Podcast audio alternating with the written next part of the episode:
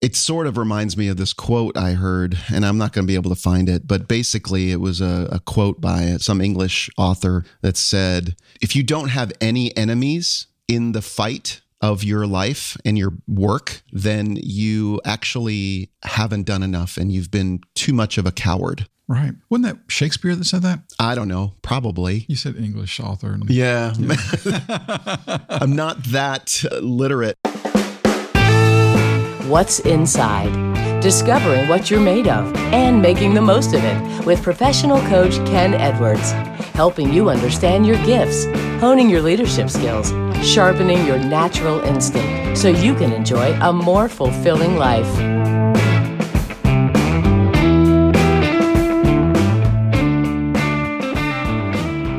Welcome back to the What's Inside podcast. I'm Eric Nordoff. And I'm Ken Edwards. And we uh, we haven't given our names in the last few episodes. We've just been so comfortable. We are assuming you know us, but you don't maybe. So Eric Nordoff, Ken Edwards. Yeah, we're sitting here enjoying the last fruits of 2020 as we record this. But for you, it's probably closer to March and you're thinking about goal setting and you've been through the process of uncovering blocks and all the the entire process. If you haven't, this whole first season is dedicated to laying a foundation and setting the pace for your life Yes. and work. Yeah, where you can begin to enter into a coaching process for yourself. My hope in this is that you could take uh, some of these introductory steps and start moving and have more direction to your life. I want you to be successful with it. And man, uh, what a head start you will have gotten if you do end up working with you, Ken. You will be so far ahead of the game if you've actually taken some of these things to heart and already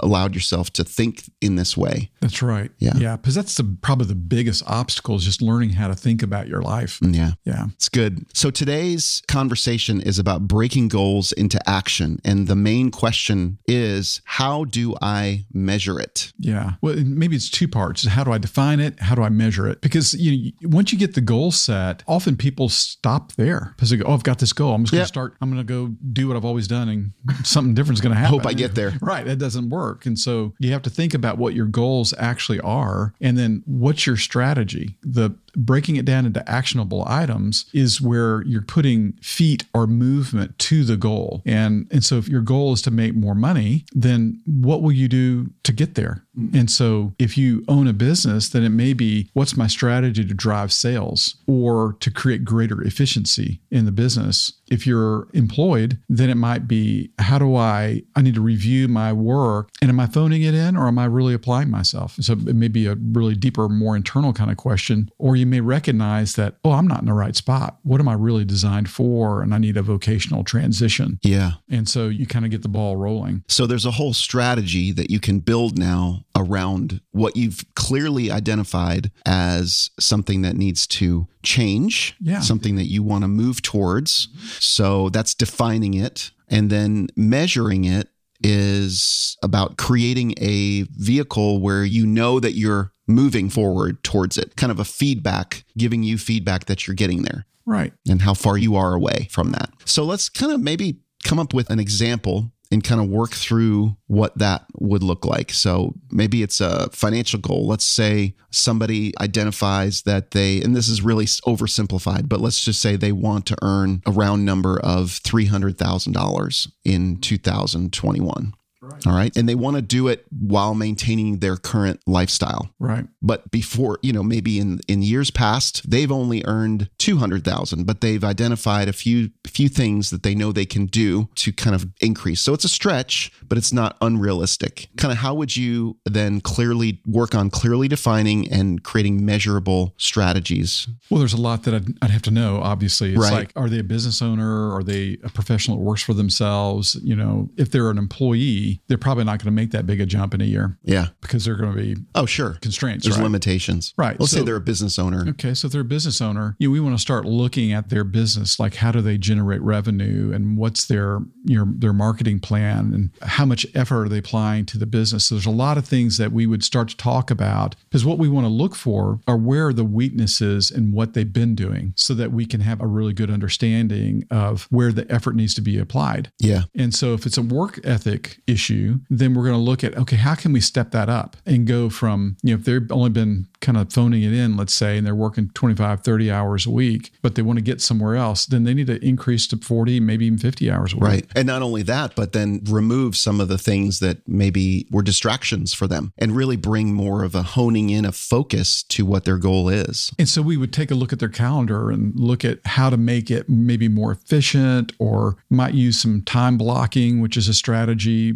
that they can use, you know, certain times of the day or certain days of the week to really focus specifically on parts of their business that need to be improved. Often in that case, the scenario that you've laid out, they need to be gutsier. They need to ask courage, more. Courage. And, yeah. You know, seek, you know, greater networking opportunities because it's easy to get hit a certain level of income and to become comfortable, which I don't think there's anything wrong with that if that's what you want. But if you want to be somewhere else, then you need to engage and be willing to you know, step up. Oftentimes, I find that even with my podcast coaching clients or curriculum coaching clients, it's that what gets revealed really comes to light when they are prodding through very uncomfortable waters. Yeah.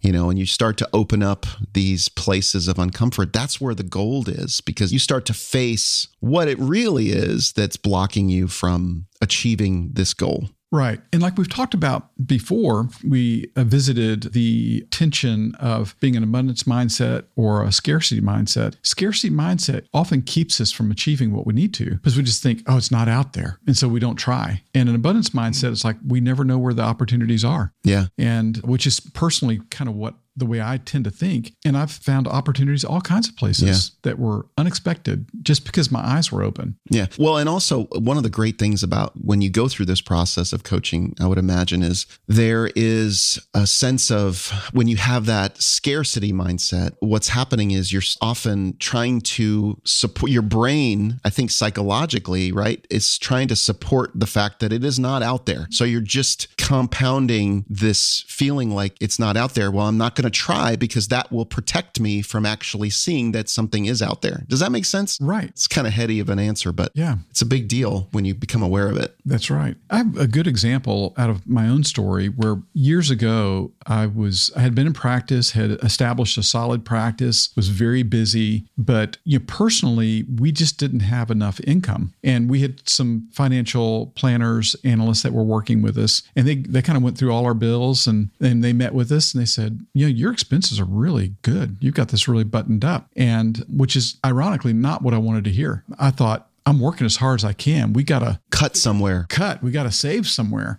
And they were like, no, no, you don't need to cut anything. You're, and they said very kindly, your problem is income. And I was like, oh my gosh, that is not what I wanted to hear. Because I'm like, I'm working as much as I can. I didn't feel like I could do any more. And so what it forced me to do was look at my fee. And it really challenged me. And I had to, oh, it was so hard, but it was kind of a come to Jesus moment for me. So it's like, I've got to actually charge what my family needs me to charge. Right. I was certain it was going to destroy my practice. And so I found a number that I thought, okay, this is a, a stretch. It made me super uncomfortable. I was scared to death to ask clients for this, but I'm like, you know, at this point in my career, I need to know, you know, is this going to go or not? Yeah. What Otherwise, am I made of? What, what am I made of? Uh-huh. What's inside? And am I going to really test that or do I need to find something else to do? Yeah. Because the bottom line is if people weren't going to value me at that level, I just need to find another career because yeah. this wasn't working for my family. And so I did. I took the jump and, and what was crazy, nobody batted an eye. Nobody did, did they? No one. All of a sudden, I made more money. And in three years, I had learned a lesson. And so I actually went up even more. It's amazing when you kind of get through that first hurdle, the next hurdles are much easier. They are still scary. Scary. the same thing happened. In fact, I had two business guys working for me that told me if you don't lose at least 10% of your clientele, you didn't go up high enough, which has never happened to me. And it's not my goal, obviously. I don't want to, I'm not looking to run people off. I do need to value myself. It sort of reminds me of this quote I heard, and I'm not going to be able to find it, but basically it was a, a, quote by some English author that said, If you don't have any enemies in the fight of your life and your work, then you actually haven't done enough and you've been too much of a coward. Wasn't that Shakespeare that said that? I don't know. Probably. You said English author. Yeah. I'm not that literate, but it was it was eye-opening for me because I've been somebody that that generally everyone likes me, but that's not necessarily a bad thing. But it is does make me aware that maybe I haven't challenged myself enough and challenged others enough, or took more of enough of a stand for something of value where I might have risked relationships Right. in that way. But in the same way, maybe you're too comfortable and you haven't challenged yourself or challenged your business enough to risk possibly losing clients or whatever it is, just to make it too comfortable for everyone. That's right. I don't know. That's kind of what I'm thinking. So you want to, as you have your goal established, you want to think of several different things that are action items that you can initiate. Not that you're going to even use all of them, but you want to think of as many as possible. And so, for example, last year I was inching into high blood pressure, and my doctor wanted me to to work on that, and my cholesterol was a little high. And so I'm like, I need to get serious about this. And so I did two things immediately. One was I joined Noom, to help me with weight loss because I need to lose some weight. And I bought a Peloton. So those were my two initial action items. And as part of that, both systems have a lot of measurement tools. So I could sit there and track my progress. The other thing I did is I kind of looked at what's going on in my diet because we generally eat pretty clean, but I wanted to drop my cholesterol. And so, and I love steel cut oatmeal. And so I just focused on, you know, eating things that would help reduce. I did some research. And the next time I went to the doctor, I dropped my cholesterol 50 points and my blood pressure had come down some. Now I've got genetics working against me. So I have gone on high blood pressure medicine to help. But those things have been really helpful. And they were just very clear strategies, definable and measurable. And so you want to look for those kinds of things. So, so write down more than you think you'll need in terms of action steps. As many as you can think of is really helpful because what that does, it begins to open your eyes as you're engaging. And so the more you can be open minded and open eyed to what you're working on, then you wind up working on it in various ways. Yeah. And also pay attention to what's going in. So, like on my Instagram, for example, I started following clean eating people and exercise folks and would get, you know, additional ideas because it was like, oh, passive forms of encouragement right. Instead of looking at you know cocktail websites stuff like that which discourages. Or big bratwurst. Get rid of the Oktoberfest uh, feed. exactly. Yeah. Uh, you know red meat rs and so it's a matter of you know what goes in. So it's a, really kind of paying attention to the whole package. Yeah, that's good.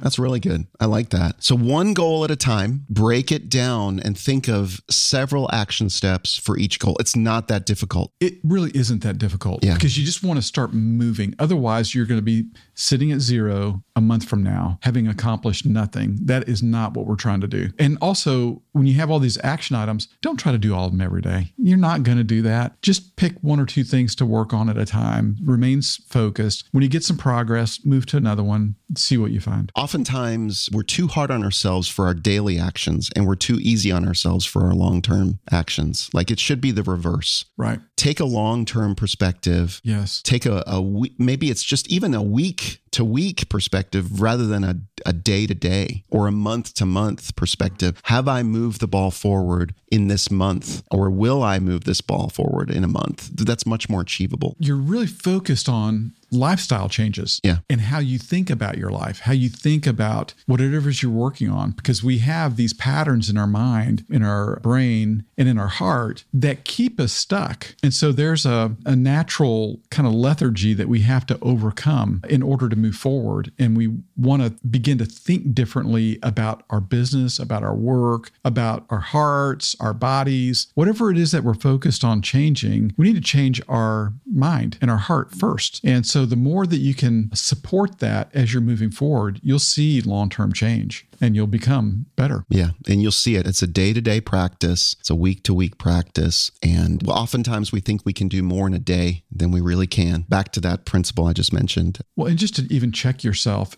am I becoming more alive? Yes. Or am I dying a little more? And just, it's a very binary evaluation, but you ought to be becoming more alive every day. You ought to be enjoying more, seeing more. And even when you're in a place of struggle, that still needs to be the same question. Right. Because life will definitely hand you some hard things. So it's not, I'm not trying to say that every day ought to be rosy or chipper. Mine certainly isn't. or stress free. or stress free. It's not going to be that way. But the real question is, am I engaged in a way that's going to bring life? Life. Yeah. Is this struggle bringing life? Right. The struggle that I'm having to wrestle with because we are going to need to wrestle with it and face it. Absolutely. Yeah. It's a matter of am I engaged or not? Right. And again, it's not a momentary stress or momentary struggle. Is this a pattern of struggle? Is this a pattern of, is this bringing death to me on a long term basis? Or is this just a momentary stress that's going to lead to more life? Right. There's a fine line there. And look, folks, this is not a linear thing. You know, you make some progress, and uh, it's like I've been continuing to work on weight, and I had a hankering for pizza the other night, and I really enjoyed way too much pizza. And was it a setback? Yeah, momentarily. It's not going to get in the way of the overall goal. Now, if I'm eating pizza every night, that's different. Right. And so, man, pizza. Pizza sounds really good for lunch. Is it lunch yet? I can eat it anytime. I love a good pizza. But just, Mm. I just want, don't want you to get discouraged if you kind of fall off the wagon. Just get back on, get Yeah. back on the horse, keep riding, keep moving. I love it. All right. So it's time to act on your strategy, just like we did in the last episode. Again, we've just been talking for 20 minutes. So take the next 40 minutes, if you can, block out this time or block out a time in the near future this week where you can begin to work on those goals, one goal at a time, lay out some strategies, some action steps for moving the ball forward. And keep it in a place where you can review it. Yeah. Just as you move through the day, just to have reminders. That's good. All right. So next week, we're going to actually wrap up this season, this season one, where we're going to be putting it all together. Yep. It's going to be fun. All right. Well, we'll see you all uh, in the next episode. Take care. For show notes and relevant resources mentioned in today's episode, and if you'd like to reach out to Ken to see if coaching is the right next step for you, visit providentleadership.com. That's providentleadership.com. Subscribe to this podcast and leave us a rating and review on your favorite podcasting platform.